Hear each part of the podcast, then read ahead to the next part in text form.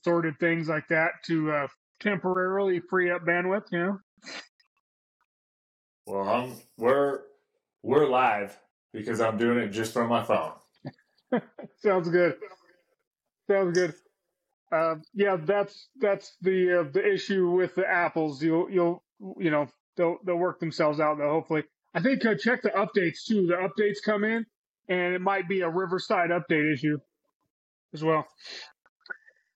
Yeah, I think it's just my five year old computer update issue, For sure. um, which is which is no good. But like you said, I'm But an eventually just going to move on to. I like the Apple phone and computer because of AirDrop, and it's just so easy to move things between them. And then Laura's phone, my phone, it keeps the quality. I'm not going to bullshit one iota. Uh, there's features, software in Apple that are just uh, phenomenal, and that's why people go to them. I mean, there's a reason why they are where that, and that's because they're just features like that that are just airdrops and all kinds of stuff like that that are really awesome.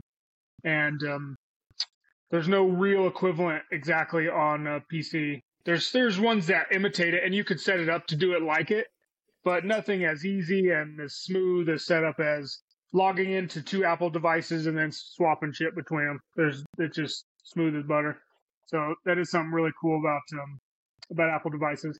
But uh, to give you an idea with the PC, and another thing is too is like is you have to learn a whole new software uh, operating system on both the phone and the PC. So once a lot of times when people get going one direction, they stay that direction. Uh, not to say that you can't, and it's not. It's certainly not. It's easier than it ever was, especially back in the '90s. They were like way different, so it was much more difficult. But they're they've blended somewhat in terms of their operating systems, and they do similar features. So you'll be surprised how easy you'll be able to pick it up, and how easy I pick up the Mac stuff. But uh, the uh, uh, the difference is really with the hardware. They really make the hardware difficult to upgrade, change, swap out, etc. And um, in return, you get this great software environment that doesn't have any conflicts or anything. But what I've done for years is I have like a core PC, a good CPU, and a good motherboard. And then the other parts, the SSDs, the GPUs, I just swap them out over time. And I can keep that core for a good, de- I, I keep it for 10 years. I have a 10 year plan basically with my CPU and motherboard, and then I swap it out every 10 years. But otherwise, the GPUs, they need upgrades more often. And the SSDs are your hard drives basically, and those get full and, you know, the files get bigger all the time. So I often get a bigger, uh, especially like recently, uh, the memory prices were on sale. So I bought some sick SSDs. And that's just one of those things where like, if you have a two terabyte in your, uh, in your, uh, computer, your Mac computer, but you want a four terabyte, you either have to send it in and pay all this like warranty refresh fees, or if you're out of warranty, the repair fees.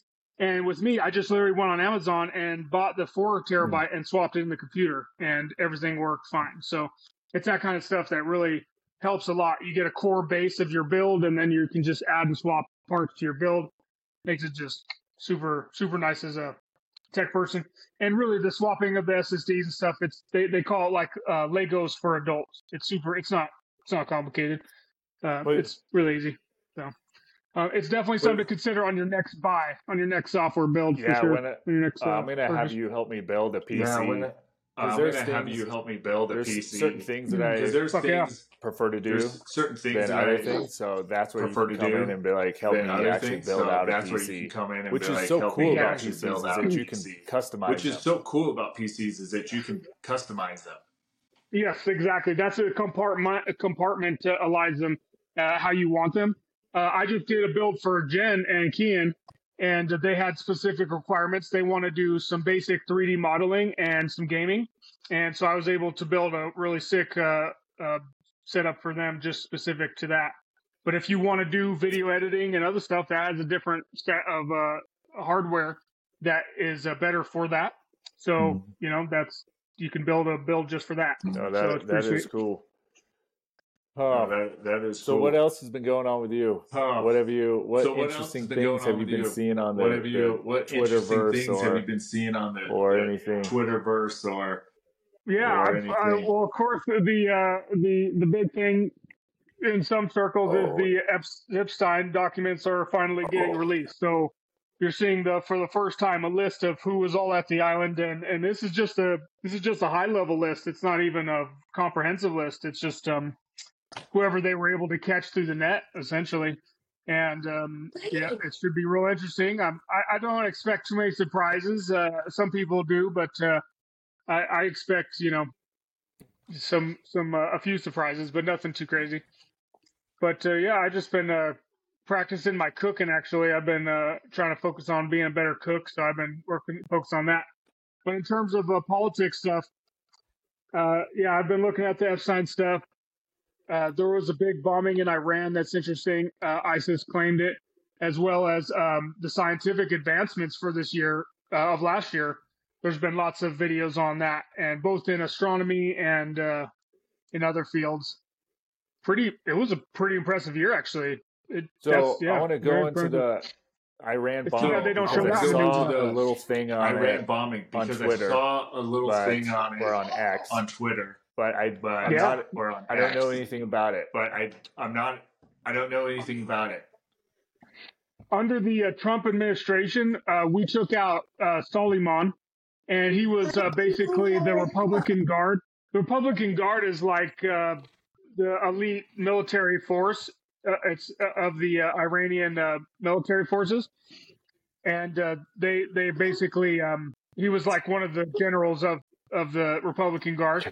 And basically, these guys, it's it's weird because the new function of militaries in the Middle East and Africa and stuff is that they also um, uh, start to accumulate businesses and uh, economic uh, powers within the country. So, like Egypt, uh, their military actually has like tons of corporations that they own and control. And uh, in our country, there's actually very clear uh, constitutional limits on those things, on what generals can own and stuff, while they're also uh, officers in the United States Army. But in those other countries, those aren't clear cut. And so you can blend those two. So imagine if you're a top general, you can also coerce people into signing over corporations or ownership parts and eventually acquiring these companies. That's what a lot of uh, Egypt's generals have done over the decades. And Iran has taken to a whole nother level because they have um, the religious establishment backing the Republican Guard. And so they basically own like massive, powerful corporations in Iran as well. So it's like if the army owned a lot of the apples as well. So they're like almost undefeatable. And uh, so uh, uh, Soleiman was known for both connecting the companies as well as the military side, and he also was spreading uh, those uh, militias, uh, Shia militias, all throughout the Middle East, from Syria to Iraq to Iran. It's called the uh, Crescent Arc, I believe they call it, or something like that. And it's like from Syria to Iraq to Iran, and that's where the Shia militias have spread. And he was a big uh, strategic uh, leader of those and uh, those have caused trouble and American deaths both in the Iraq War for us. Those militias uh, caused casualties for Americans in the Iraq War, as well as in Syria with the Syria civil war that caused hella chaos. Those Shia militias uh, were causing havoc as well. Uh, Hezbollah is one of the most biggest uh, known uh, backers of Mhm. Iranian Shia militia groups, and uh, Soleiman was Soleiman was uh, has many meetings with Hezbollah leaders and has handshake, you know, footage of him with uh, all these guys. So under the Trump administration, uh, because of the troubles his uh, plans had caused us, they drone stri- striked him. They actually uh, completely just extra legally targeted him and like like Osama bin Laden type thing, they just totally took him out. Um, I believe it was in Iraq, and uh, it was just like a street in Iraq, and they just uh, did American drone strike uh, and took him out in a car. So, uh, anyways, he has a now a big. Of course, Iran went all out, and they had this big tomb built for him, and he's a big uh, a hero of the revolution, and et cetera, et cetera. So he's all this big thing. And so at the celebrations for Soleiman, uh, that's where this happened, and everyone was having a uh, big uh, meet and greet at Soleiman's tomb. And uh, the thing that's interesting about it is those Shiite militias, yes, they were targeting Western and American forces, but what are the two branches in Islam? Sunni and Shia, right? And uh, ISIS, ISIS is uh, Sunni and is uh, basically often refers to the Shia as like heretics or uh, Yeah, yeah. other degrading things. And uh, Yeah, yeah. so the Shia the Shia militias attacking the Sunnis, they definitely caused casualties for the Sunnis. And so the the ISIS uh, detonated a bomb uh, for the Suleiman Shia uh, at at their event. That's what that's what basically is uh, so far has come out about it. Is ISIS was striking back? The Sunni okay, ISIS that's what I was was striking back on if them. it had to do with the Shuni Okay, and that's what I was gonna Shiites. If it had to do with the Shuni Um, and the Yeah, Shiites. that was going to be Mhm. um, my Yeah, next question, but you gonna be- answered that one. my next Yeah, question, but you answered that one. Yeah, that, Yeah, that's what underlies it. That's what underlies it. You know, Iran, of course, first blamed Israel because of what's going on, as well as America, and and also uh, America did kill Soleiman. So uh, you know there is that underlying. But uh, when America did it, they also didn't hide it or just uh, say they didn't weren't involved with it. So if America was involved with it, which uh, attacking civilians is usually not the uh, mo, um, you know, I think they would own up to it, or at least um, you know have some evidence leading towards it.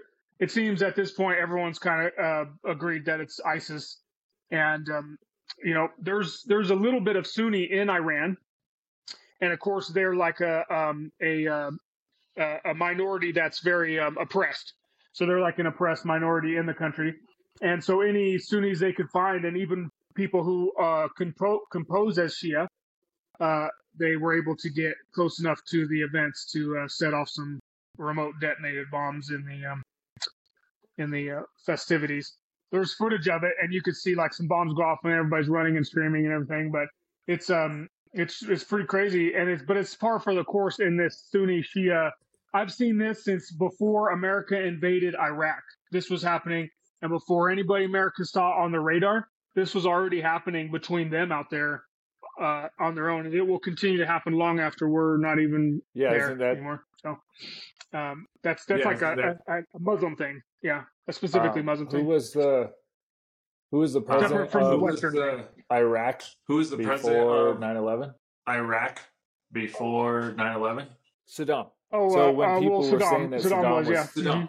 committing when genocide against his own that people, Saddam was that was another committing instance genocide where it was against his own actually people. That was the another Sunnis and the instance it Shiites. was actually the Sunnis Yeah. and the Sunnis. Shiites. Yeah, exactly. Sunnis Yeah. are the um, Sunnis are the minority in Iraq. The Shia actually make up the majority, and it was it was like, what if Saddam, who is a Sunni, uh, got in power and then oppressed all the majority of the country, and he did it by total violence and kept them all in check by just pure uh, violence because they, they were totally outnumbered, and they had to.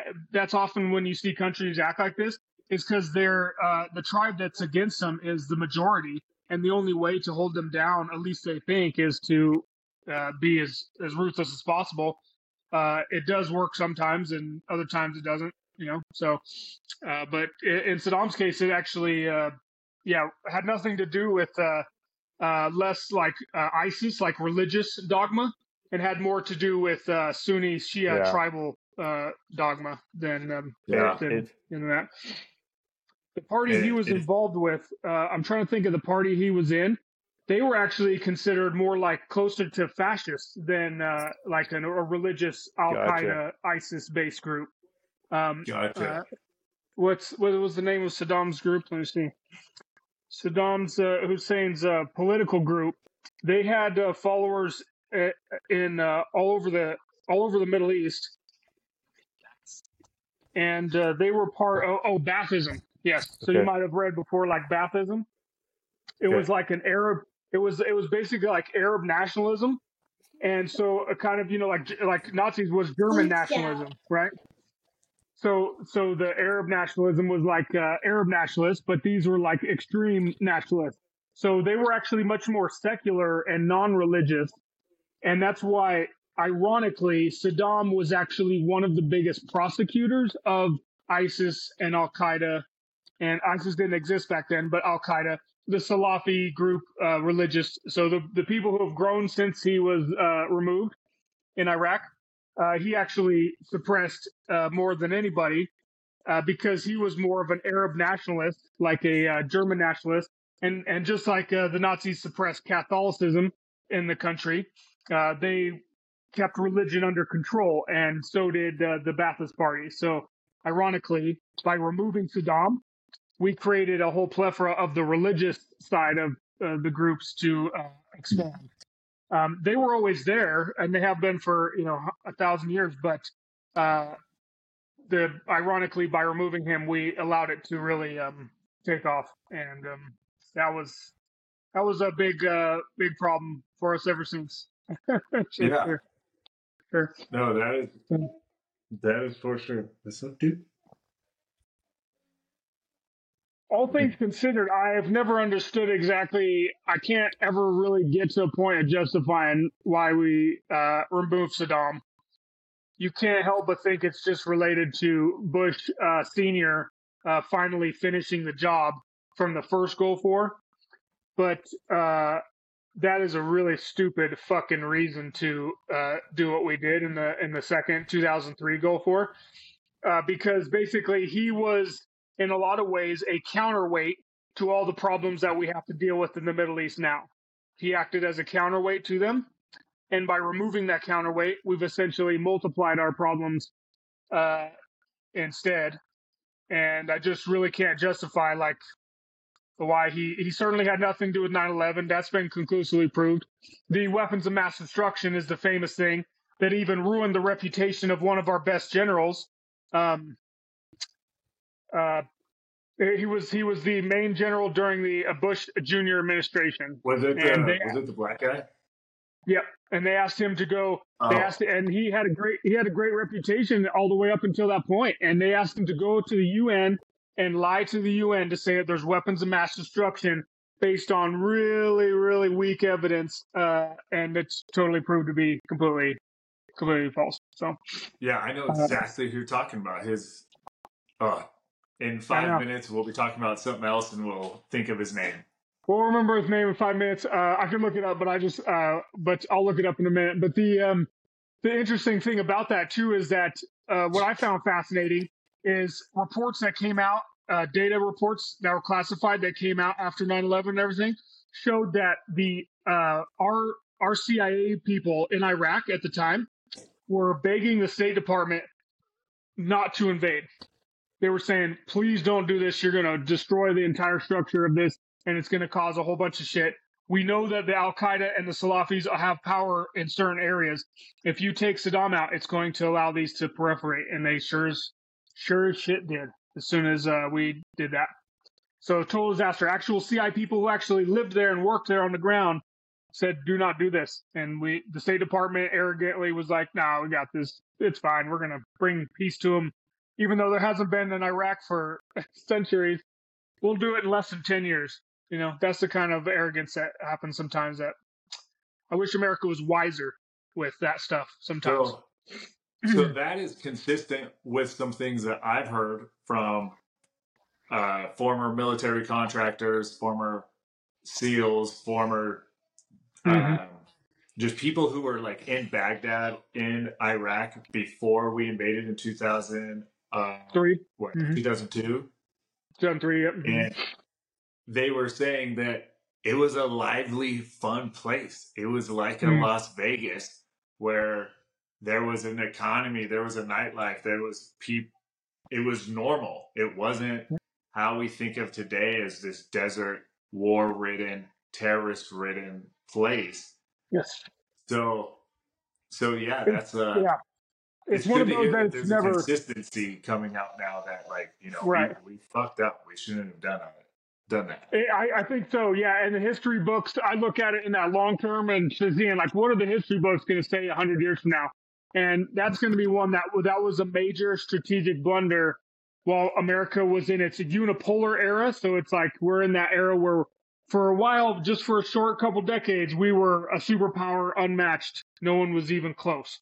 And uh, during that time was was that, and we just made a huge, uh, silly error in that. And you really can't like i said the hard part i have with is like i can't see the justification. If you remove the weapons of mass destruction which again a lot of those CI reports said that that was scant at best it said that they were trying to do so trying to refine uranium. But uh, they had even said in the reports that were class- declassified that israel jets destroyed the plants with uh, like with strikes that they were refining the uranium at. So they were dead in the water in terms of making a nuke, basically. And mm-hmm. so the reason we went in there is just eh, hard to justify. And you know, I don't like to go into conspiracies, but you can't help but wonder: uh, is it was it a, a, a feeling of Bush Senior finishing the job from the first Gulf War? And uh, you know that that makes some logical sense, but that's completely unjustifiable for all the havoc and blood and treasure that we poured into it. Because because even the even the blood that we poured into it is nothing compared to the treasure. I mean, trillions of dollars poured into Iraq. And the worst part is is there's a, a good example of this in history where it's useful and where it's not useful. So after World War II, we bombed Japan and Germany far into more ruins than Iraq ever was during our invasion of Iraq. Japan and Germany were, I mean, there's pictures of it, and their cities are just an absolute ruin. They're totally destroyed. And so we did the um, Marshall Plan uh, after after World War II, and the Marshall Plan literally paid for um, their uh, reconstruction. So that was the same idea for Iraq. And uh, the difference is, though, is the people of Germany and Japan wanted to rebuild their land, and they they took they took that money and and built it up into uh, the third and fourth largest economies in the world using using our money, essentially. Of course, they got their own economies going eventually, but uh, we had bombed them so into ruin that if they had to rebuild from their own, that would have taken much longer. Their economies would have been much weaker, etc.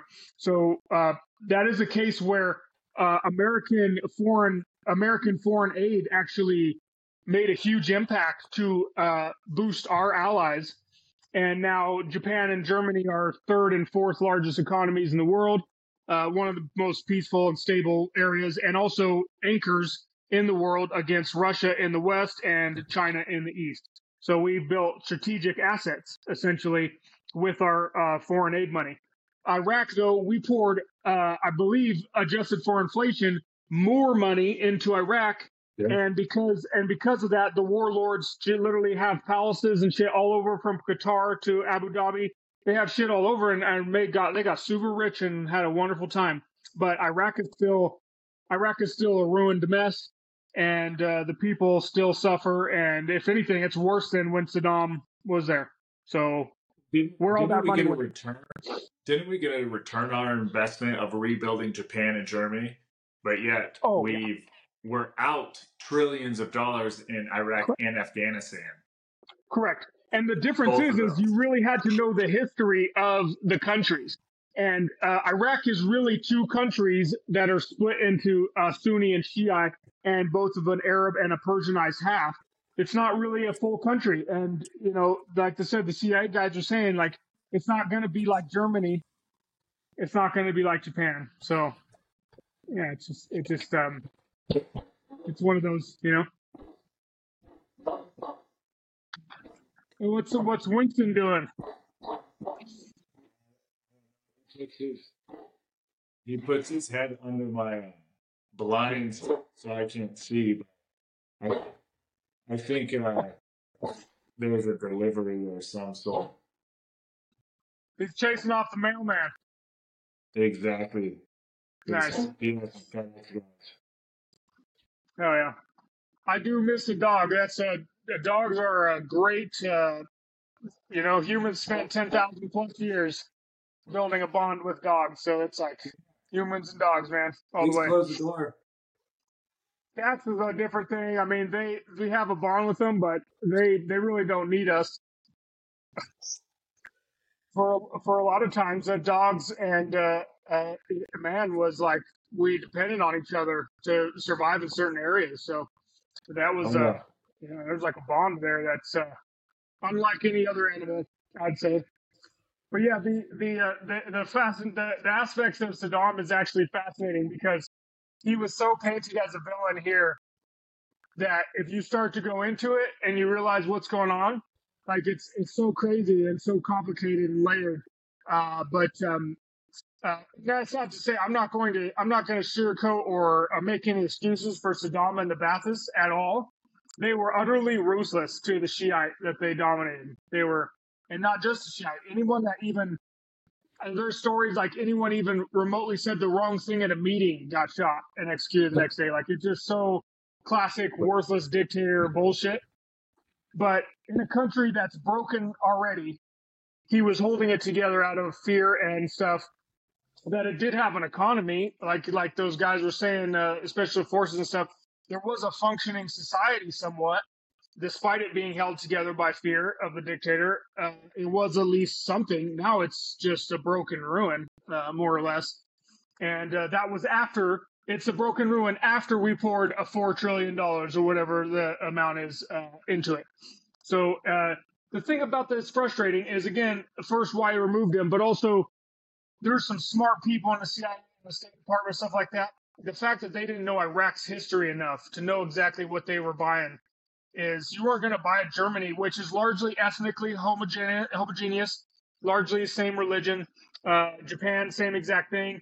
Uh, rebuilding those kind of countries uh, with aid money is way, way easier than it is in a country that's basically split within itself and uh, can't really function as it is. And that's going to take uh, decades of uh, leadership. We, if we were planning to stay there, like I was going to say uh, many times, if we're going to go to Iraq, the only way it's going to work, we stay for like 50 to 100 years. And of course, everyone thought that was ridiculous, you know, and it, it was, we left in like 10 years, but, or 20 years. But the, I mean, if you're going to build a project like a nation building that's a, a, nation that's that broken, you can't just show up and bomb everything and leave. They, you know, just, you're not going to fix anything. Uh, and you're going to literally have to be daddy for like 50 years until everyone figures it out to be adults themselves and figures it out. But until then, you just have tribal warlords that are trying to get one up on each other. And that's pretty much what uh, Iraq is right now. Is a Shiite militias versus Sunni militias versus the federal government. And the federal government is often the weaker partner in the three. So uh, the weaker, uh, weaker of the three. So that works out good so, for them. So at what point do we say that, you know, Dwight Eisenhower was correct and that we should fear the military industrial complex? And then right. you have Julian Assange talking about how we would use these wars merely to um, uh, uh, funnel money and then take money. What is that called?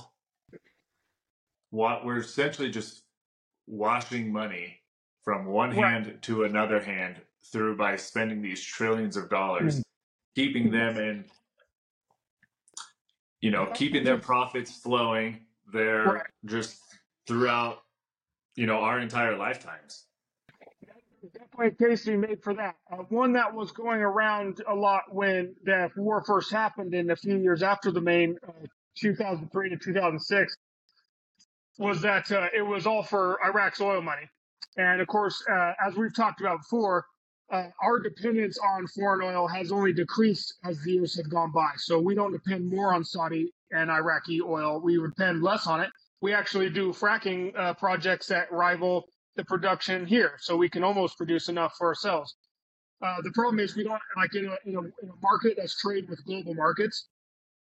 The Saudi and, oil, and Middle Eastern oil money is still going to be a big factor for a long time because even if we could produce our own amount, that doesn't mean that the whole rest of the world's money uh, uh prices of oil won't shoot up and affect our oil markets because it's all connected. You know, it's a global oil market.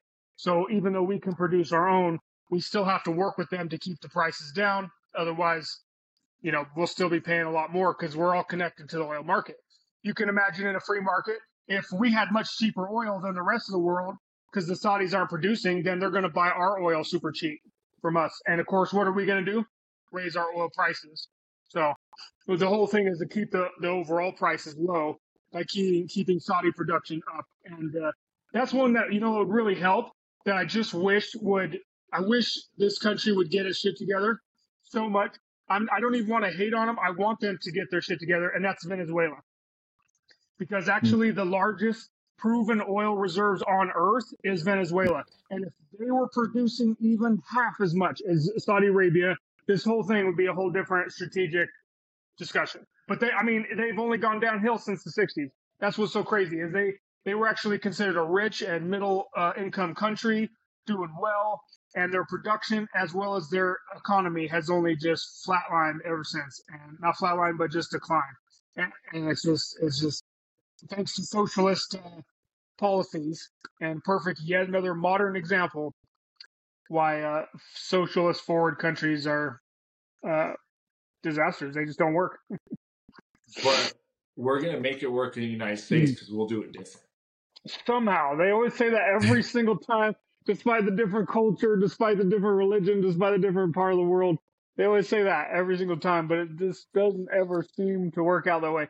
But yeah, Venezuela would be such a strategic uh, advantage for um, the West and America, and, and especially if um, they could uh, drastically reduce, increase their oil production and put pressure on the Saudis and the Russians and others in OPEC who want to they want to limit production as much as possible because what does that ultimately mean for them? Higher oil prices, right?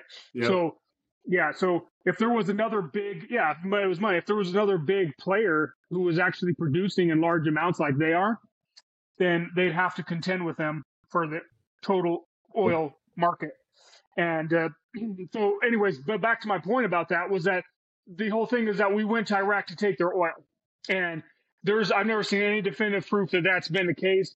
Most of the refineries and factories we tried to build there were bombed by ISIS or Shia militias, or never got even remotely functional, or even at a third of the capacity they were planned for. So any idea that we just suddenly showed up with Chevron and started pumping it out of the ground is the kind of uh, pol- uh, political leftist rightist delusions that aren't based in reality, but they make for great clickbait like uh, things. There were so many articles and so many like um, you know politicians and comedians using that as a one liner and on CNN or Fox News that it was about stealing their oil. And the the more the more accurate thing would be related to uh, Raytheon and uh, Lockheed Martin and uh, the companies like Halliburton that yeah. got no bid contracts. Uh, that is uh, both less patriotic uh, and as well as more uh, politically contentious to admit that perhaps uh, the advantage was um, to do that. With that said, uh, it was probably one of the worst investments overall because if it was for to make these companies money, but to put the U.S. federal budget into so much debt for that, that would be uh, an extremely bad investment, uh, no matter how you slice it. And even especially as these are U.S. based companies, they'll have to deal with the burden of the federal but uh, deficit. Uh, so uh, it would just it, it, it, it, could very well be the case, but uh, it, it, would be absolutely horrible. It wouldn't be smart or strategic or some tricky thing that they're doing at, at a secret level or something.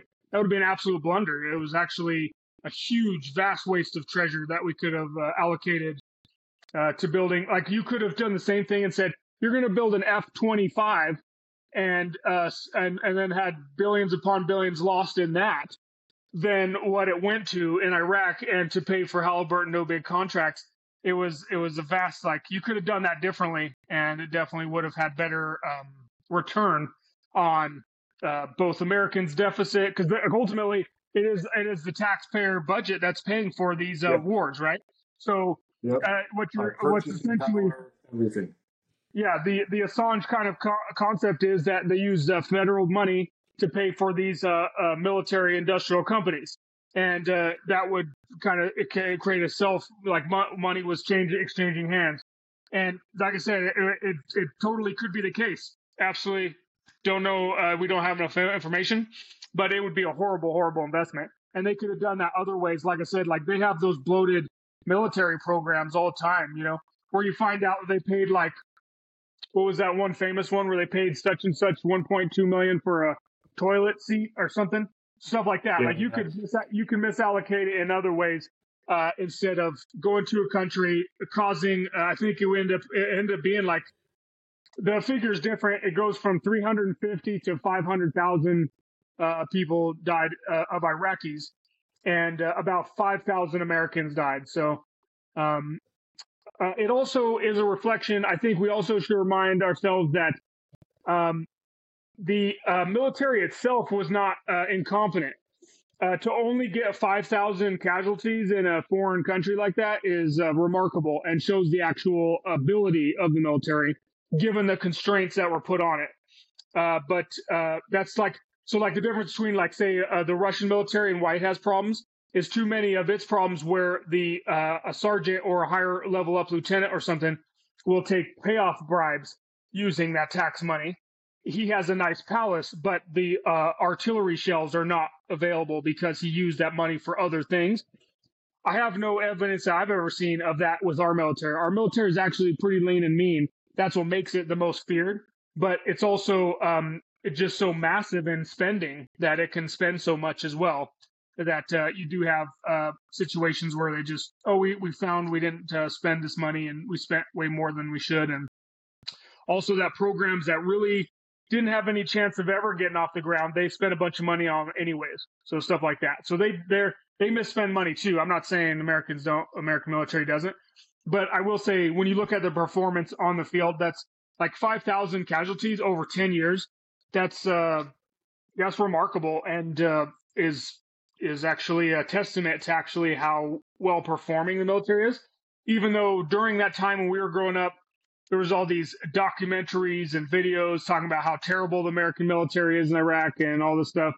Uh, that made for good field ba- clickbait stuff, but uh, it wasn't. That wasn't true.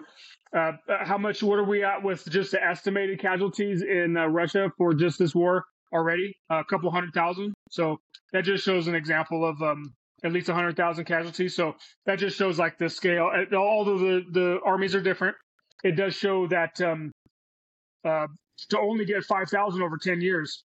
Wow, pretty pretty remarkable. So uh, that's that's kind of a, a you know a side tangent, but it certainly wasn't. It doesn't seem to be about the oil. It definitely could be about the military industrial complex. That I will yeah. concede that it could definitely be using it for money laundering. That's the actual right. term I was looking for.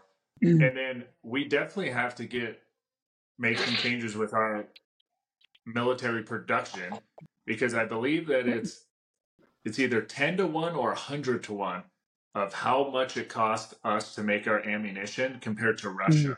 It's like Russia can make these bullets for 10 bucks. We the United States charges a thousand dollars to make the same bullet. For sure. Or it's and Russia makes it for a hundred bucks and we charge a thousand. But it's like the fact that we're running out of ammunition to supply Ukraine, right. Supply Israel, and the fact that Russia can make the same one for 10 cents on the dollar or one penny on the dollar.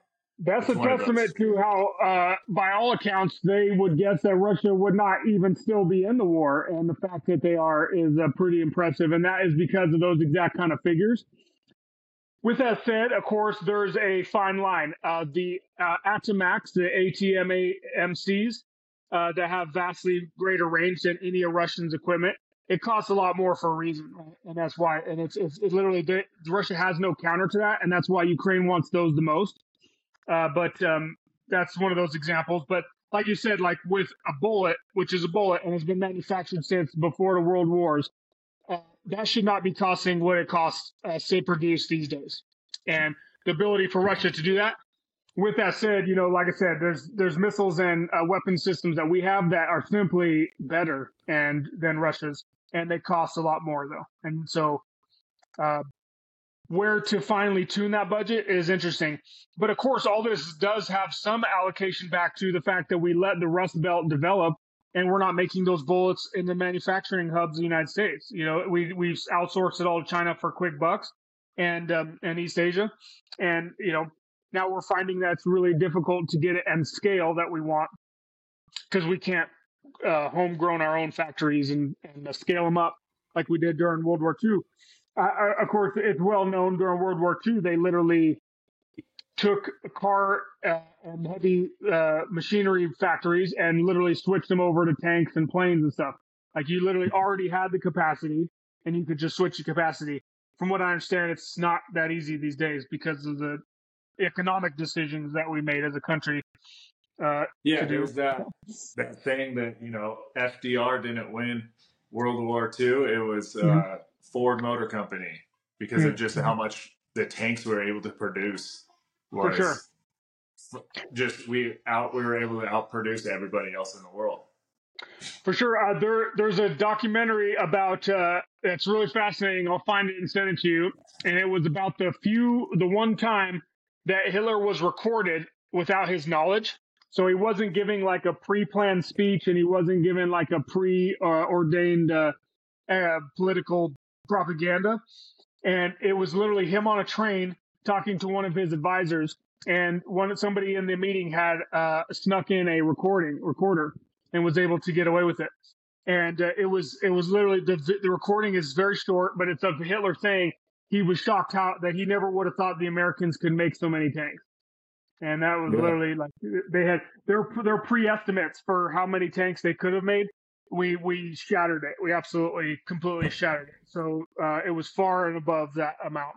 And he was talking about I can't believe they made 110 Shermans or something like that. So 110,000 Shermans. So it was like, yeah, something like that. So it was like, like totally bewildered and knew they were screwed because there was no way they could ever compete with those numbers. So that was the um, underlying thing of the discussion. But yeah, yeah even though just, even though the Germans had a superior tank, we were right. able to just produce ours, freaking pop pop pop pop, getting those things rolling. The T thirty four on the Russian side, as Soviets, was actually the uh, exact uh, example of that as well. The uh, Panzer, you know, four through they had their weaknesses, but on average they were better. And there was many cases where they would take out three to our tanks, and even more in some cases. Some famous ones like ten to one, where they got them, uh, they got a bunch of tanks in an alley and got them all cornered and kept just just shooting them, shooting them, taking them out. But uh, the uh, T thirty four was the Russian tank that was it was it was surprisingly well engineered and also they could just stamp it out and they just stamped out so many of them that even with the tiger and the elephant tanks that the germans were coming up with the heavier tanks they had they just couldn't they couldn't stop the wave of t-34s coming at them so that was a, a crucial crucial factor. We should really consider that in the things of now uh, when we're having trouble supplying just a few small countries right now. We should definitely consider that in a war with China uh, or Russia if we have trouble just supplying some some middle range countries uh, with enough ammunition right now. Uh, are we going to be able to have the amount that we need later on, for sure, in case of a much bigger conflict? Uh, uh, that's the worry I always have with China is similar to Germany is their better equipment uh, allowed them to make great gains at first, but eventually they were overwhelmed. And you you could see that that could potentially happen with America with China. Is we make some great gains at first, and then eventually their their numbers, the weight of their numbers, start to um, move against us. And without having some manufacturing at home here, uh, yeah, that's you know that's that makes it all the more um, all the more the case with that said, I was watching Oppenheimer recently, and I really don't like. We forget that amongst all these current 21st century wars, like there is like super nukes out there, and like all the major countries have them: China, Russia, and us, and France, and the UK, and uh, Germany doesn't, but France has plenty actually. And um, these are all countries with like hydrogen super nukes, fusion nuclear weapons that are basically will destroy all the biggest cities in the world: Moscow, Beijing. It doesn't matter really the city. It's not. It's they they will absolutely demolish them.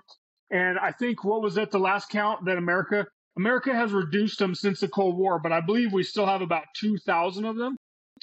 So I don't even think there's that many uh, major world cities, uh, as a matter of fact, uh, in the entire world that are like massive cities that would require hydrogen bombs like that. The uh, other mm-hmm. ones you could just do with regular fission bombs.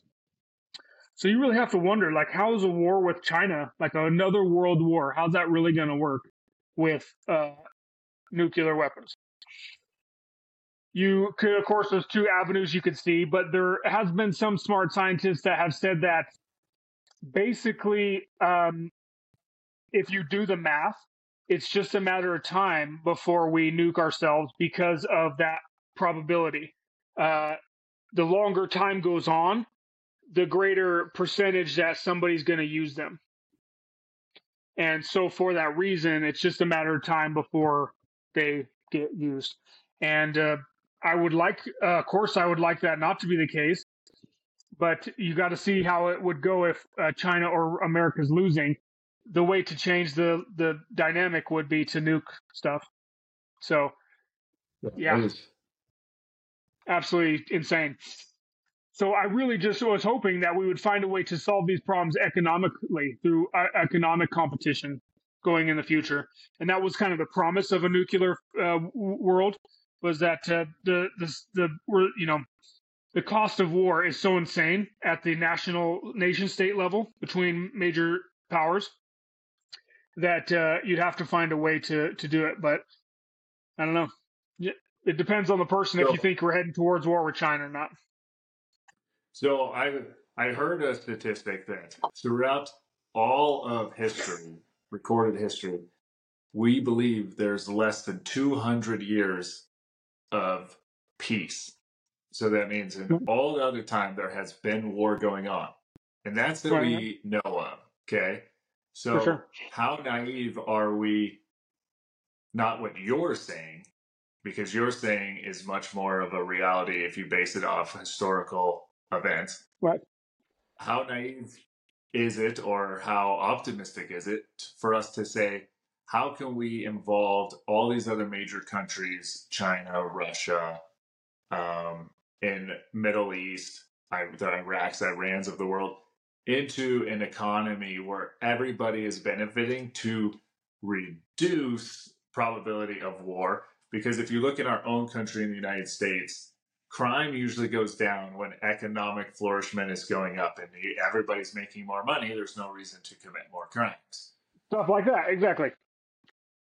So, how realistic is it to get them involved, and is it just a ego thing amongst the people, the powers that be in our own countries and maybe their countries, or is it just what? I guess how do we come up with that solution, and what is the viability?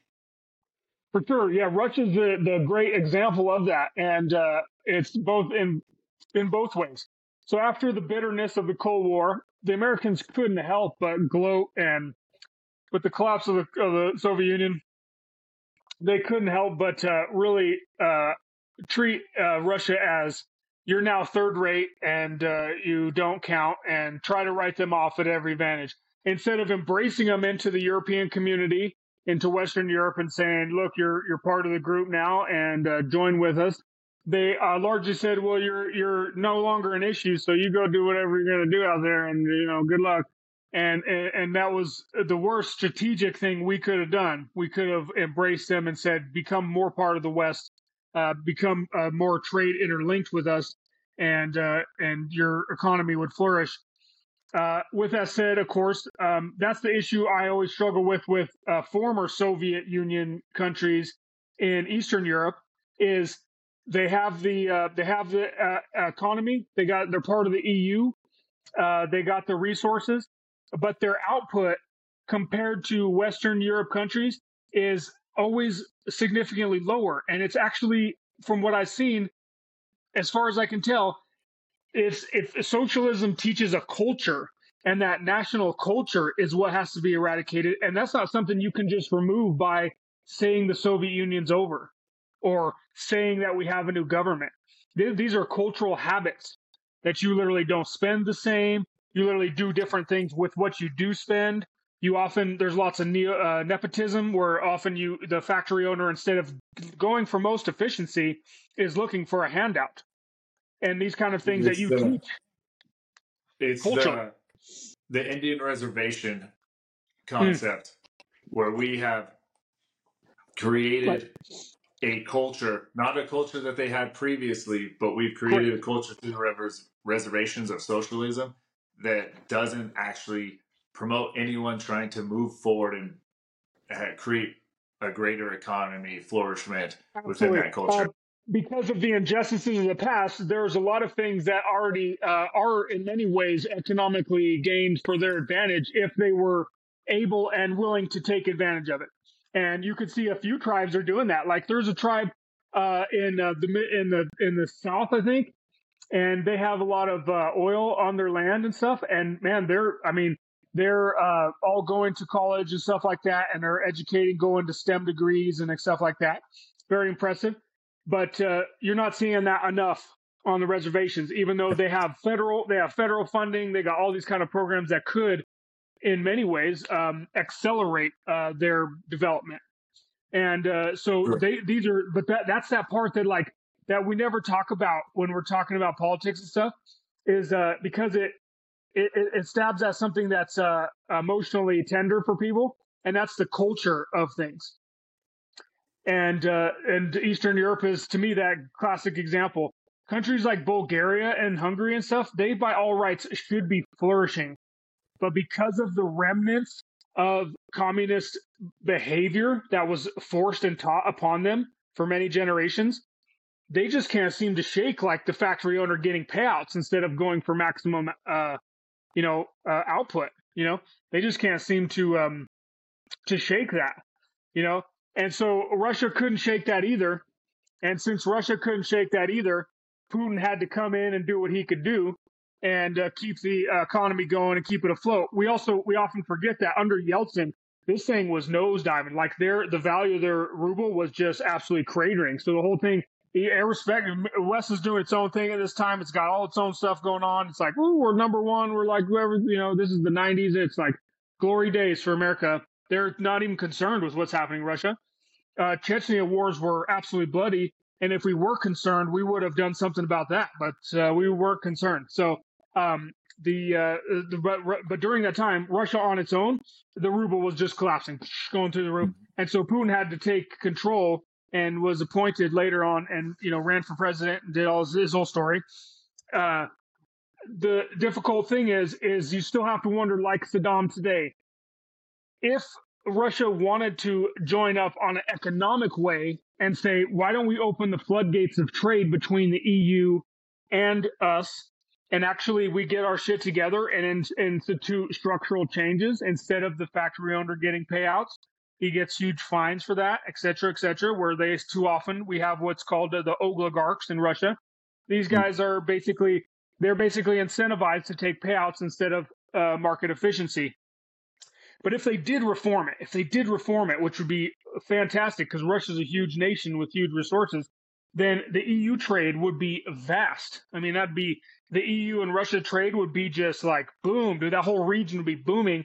Like you said, crime would be down. All those economic, you know, figures would be uh, in in green in the green.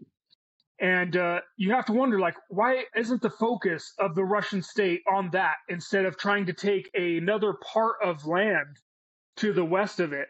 I understand, like, somewhat the politi- uh, political aspects of it, but if their economy was dynamic, Ukraine would be the least of their concerns. They would have literally no uh, strategic reason to take Ukraine and need to to create this war between NATO and this this uh, battlefield borderline between NATO and uh, Russia. Instead, it could actually be a huge uh, trade dynamic. I would say it's more the failure of the Russian state to, and not the state, really the people too, to not get the dynamic economy going and uh, and and because there's no dynamic economy going besides oil, uh, you know, Putin has limited options to keep his uh, the strength of the state alive, and one of them is to uh, to do this Ukraine thing.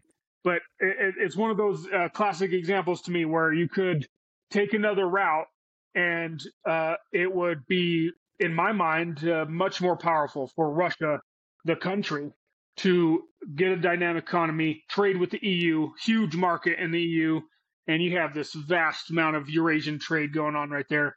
That that would be, I mean, that's what we've all hoped for. I mean, people like me since the Cold War, since the Soviet Union collapsed. I mean, I've I've wanted to see that because then your Eurasia, uh, Europe, and and um, Central Asia and stuff would only be uh, a great counterweight, much stronger counterweight to China or anybody else who you know wanted to get get wily with America. Uh, so yeah, it's just unfortunate that it played out the way it did. I don't put it all on Putin's shoulders though. Uh, it's things like I said, like the culture of Russia and the Soviet Union. Uh, you know, you go there's this, the the famous stories where you go down a Russian street and all of a sudden the police have a checkpoint and the police just need 20 rubles to get past the checkpoint. there's no fixing the roads. It doesn't go to a tax fund. It doesn't go to. It goes to that that police department's pocket. Usually the head leader of the police department, and then he trickles down a little bit to the other guys as well. These kind of uh, nepotism structures uh, don't make the system more efficient, and in fact suck away a lot of market growth that could otherwise. You know that twenty bucks could be to, for him to buy a new, uh, uh, uh, you know, phone or something. You know, a new Apple iPhone or a new, you know, Russian-made uh, tech device. You know, stuff like that. Shit that we consume in America just by the the shit tons. Imagine if a bunch of that extra consumer cash was sucked away into frivolous and not uh, market efficient ways, you know? And that's where that is unfortunate. And I don't want to see that. I don't gloat that Russia's in that position. I would like to see them thrive. And it's just unfortunate yeah, that they aren't. And, uh, and yeah, Ukraine wouldn't even be a blip on the radar. Ukraine's economy and, and population is so small compared to Russia's that it wouldn't even if if Russia had a dynamic economy with flourishing trade with the EU, Ukraine wouldn't even be a factor. In fact, it would just further help boost that trade between the two. Yeah. So it wouldn't even it wouldn't even be what it is right now. Would the dynamic would be completely different. Yeah. Well, let's uh let's cap it off right there. Um For sure. And let's get back to it in a couple days. Absolutely. Yes, uh, uh, yes, indeed. That's I, I, yeah. I'd like to hear your thoughts on the Russian thing. Next time we'll uh, we're gonna go Russia part two. Russia part we're two. We're gonna go Russia part mm-hmm. two. This mm-hmm. is gonna be a two-parter. For sure. I'm gonna text. I'll text you, and we'll figure figure out a day to do part two on this, and then wherever sure. it goes from there. Absolutely yeah, I, I hope. Uh, I like I said, I hope the best for Russia. Uh, it's often become politicized on uh, Democrat and Republican, whether you're like for or against them and stuff. Uh, that's that's it just doesn't make sense to me that part. So it doesn't make sense. Yeah, I want to do a part two on on this because I have a lot to say about the Russia Russia situation, but sure. I don't think it needs to be politi- politicized in our country. That I right. think is where we're going wrong. Correct, correct. I agree. And it's like Iraq. Uh, you really need to know the history of the country before you uh, tangle with them. And I think that was the uh, real error we made with America. There was clearly, based on what happened, a lot of people, a lot of people here did not understand that country. They didn't know the history of it. They didn't understand what they were getting into, and we paid a high, very high cost in uh, blood and treasure for that. And we could potentially be doing the same with Russia. We need we should educate our fellow Americans about Russian history, yeah. about how how things went wrong with the Soviet Union, where it's what it's actually like now, and uh, different alternative uh, histories on where it could go differently. Like like I said, with the EU and the expanded trade, that's an alternate history. There's no reason why it couldn't happen. There's zero reasons why it couldn't happen. We'll have to send uh, this episode and part two to your dad. Oh yeah, for sure. Yes, uh, that's where it has uh, it's become politicized. Uh, those kind of things, and if you, it doesn't make sense to politicize uh, something like that. You know, yeah. it doesn't make any sense. Uh, yeah. So, yeah, that's it's an interesting, um, interesting thing. But Iraq and Russia have similar things uh, that we have involved uh, ourselves into. But I do want to just cap it off with there's also an example where foreign aid is not always bad. Uh, Japan and Germany are the quintessential examples of what happens if we spend our money strategically and smartly. We actually gain strengths true. instead of lose strength. But you're right. But it's absolutely true uh, with the current, um, you know, Vivek-based uh, concept of foreign aid, where if we're just misspending it and going it onto wild adventures and it doesn't have strategic, smart advantages, then that doesn't help anything either. In fact, just helps our deficit grow. yeah. So it's not good for us American people. No. All right, no. Sounds good. I'm gonna hop off. I'll shoot you a text and we'll plan the, the follow up. Sounds good. Sounds like a plan. How's that uh, uh, fast going? Dude, I'm on day four Woo! right now, and uh, so I'm probably not as sharp as normal, but uh, I still got like two and a half days to go. Yeah, it seems fine, man. It seems, seems fine. Yeah, so wow. Impressive. I, I feel I definitely have a little brain fog. There were some things and some names. For sure. I'm like, what is this? What is this? What is this? But no, the next one. Yeah. Yeah, I want to do part two with the Russia, and uh, I'll make sure I'm sharper, and I'll have some things looked up that I want to bring out. Sounds good. Sounds like a plan. Well, I'm going to be doing a three day at least coming up here, so I'll try to time it so I don't have as much brain time. yeah, no, let me know. Peace, Toby. All right, I'll see you. Peace, bro.